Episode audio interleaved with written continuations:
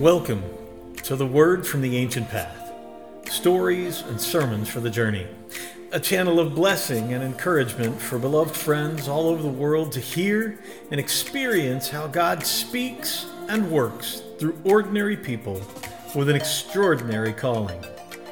You've come here for stories of bringing good news, connecting in Christ, and building the kingdom.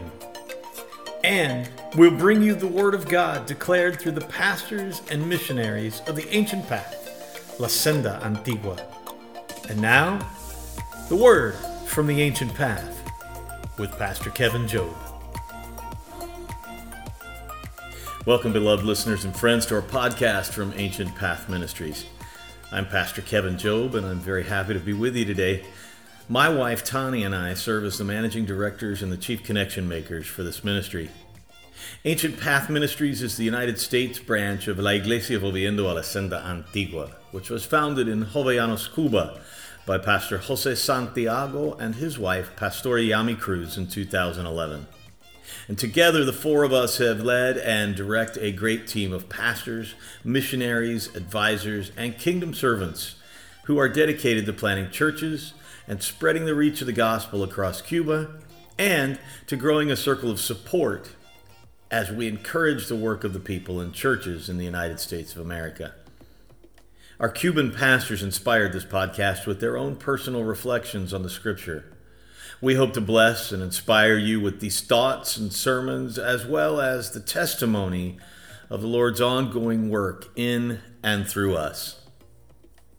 In our last episode, we were dealing with a series of questions hanging out in front of us following the loss this past spring of our founding pastor, Jose Santiago, and the ongoing complications of spreading the reach of the gospel in a nation like Cuba in a moment uh, such as the one in which we're living.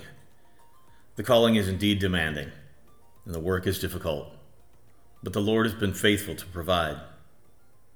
From the start of the ministry in 2011 through Jose Nyami's on site work, and through our partnerships in the United States with psychologists, medical professionals, and seminarians, Ancient Path, La Senda Antigua, has been dedicated to development and support of strong leadership.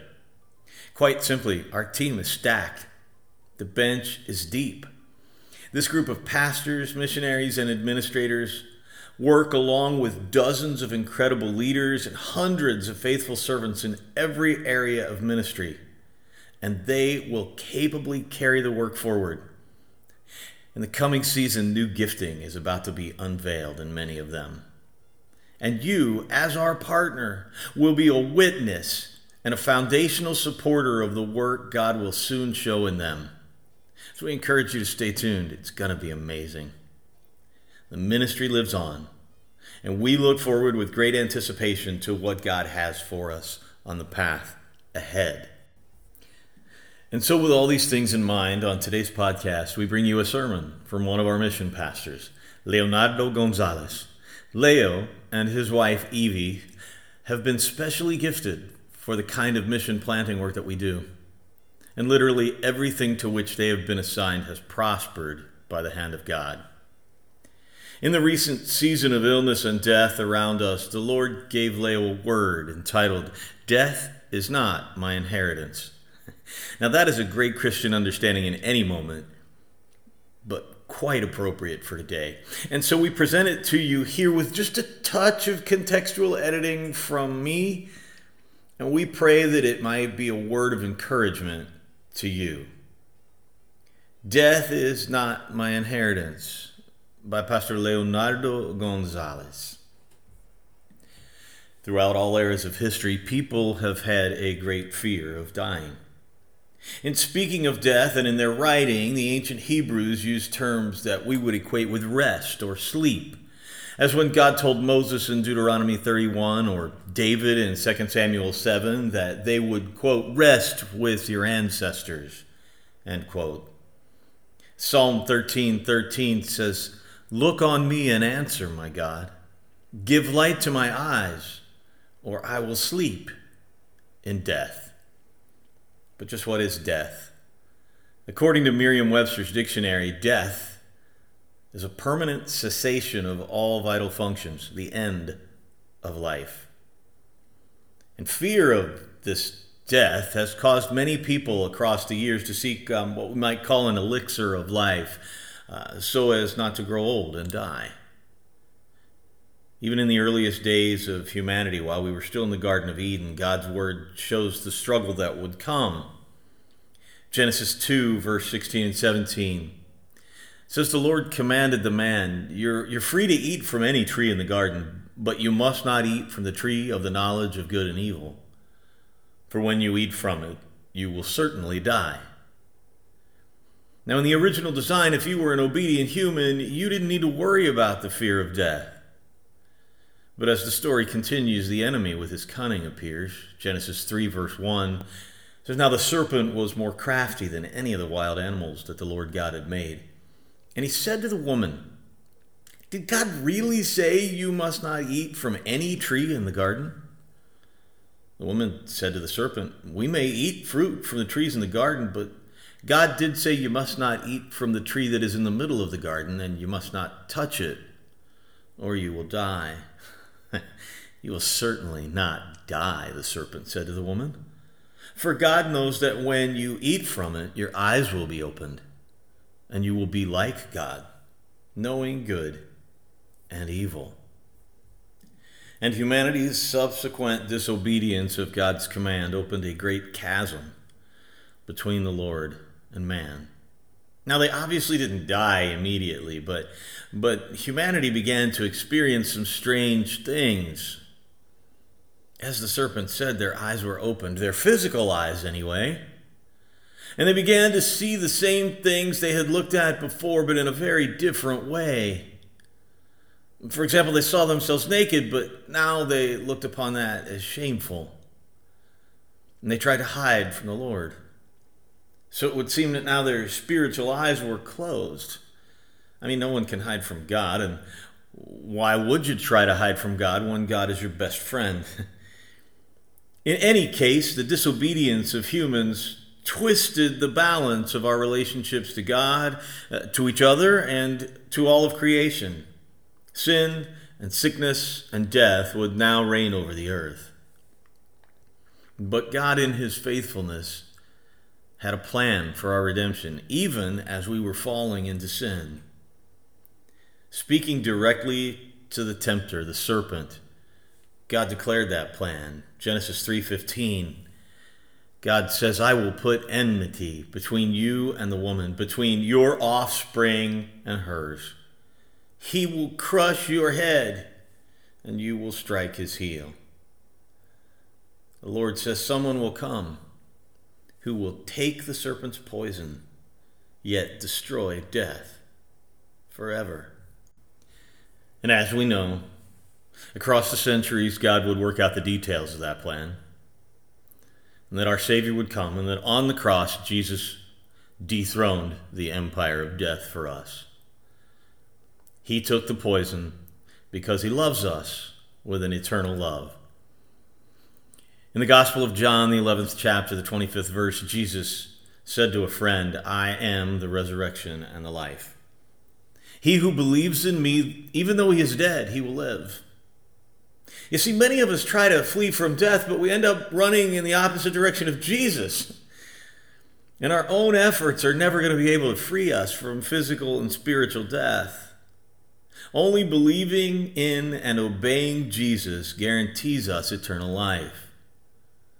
Romans chapter 6 verse 23 says to us the wages of sin is death, but the gift of God is eternal life in Christ Jesus our Lord. I remember a few years ago, my kids were into this fad of um, you, you, would go out publicly and do something stupid um, and risky as you yelled YOLO, which meant you only live once. Many people believe this and live by this philosophy. Do whatever you want, no matter whether it's good for you or not or could get you killed. Well, anyway, that's a lie of the devil. It's authored by Satan and believed by many, many people. But the truth is, you're going to live an eternal life or you're going to live an eternal something else. you can choose the way of sin and collect its wages or you can simply accept the gift of eternal life in Jesus Christ. So now let's take a short break. We invite you to stay with us for more from the Ancient Path. Our greatest hope in Ancient Path Ministries is to carry the light of the kingdom of God into places where it's most needed. The prophet Isaiah said that the people of God would rebuild and restore and renew. We want to see people set free from what holds them captive. We want to offer them salvation in Christ, those who are lost in the darkness. We want to live to be oaks of righteousness, planted to display God's splendor. Now, our ministry is built on connections in Christ, and our financial foundation depends on the regular partnership of beloved friends such as you. If you would be interested in being a covenant financial partner or simply contribute to the work of the ministry, I invite you to visit our website, ancientpathministries.org. Check out the church in action and see how you can be a part of bringing good news, connecting in Christ, and building the kingdom.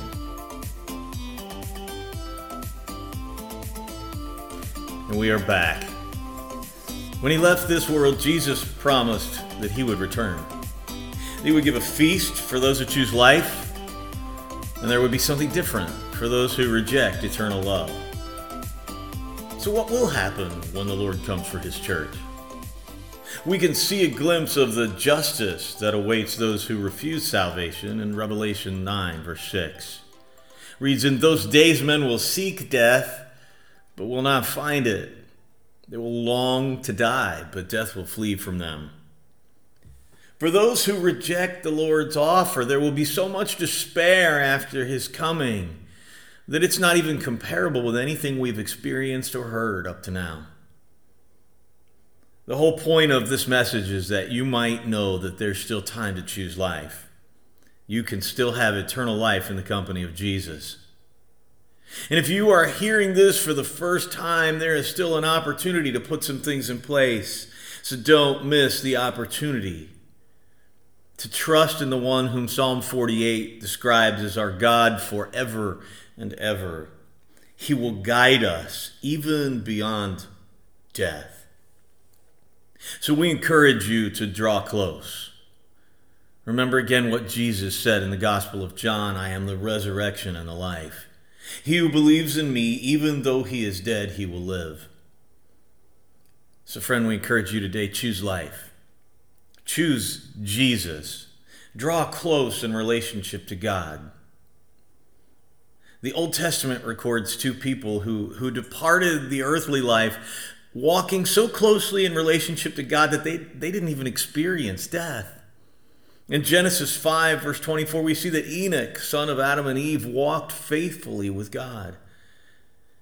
It says, Then he was no more because God took him away.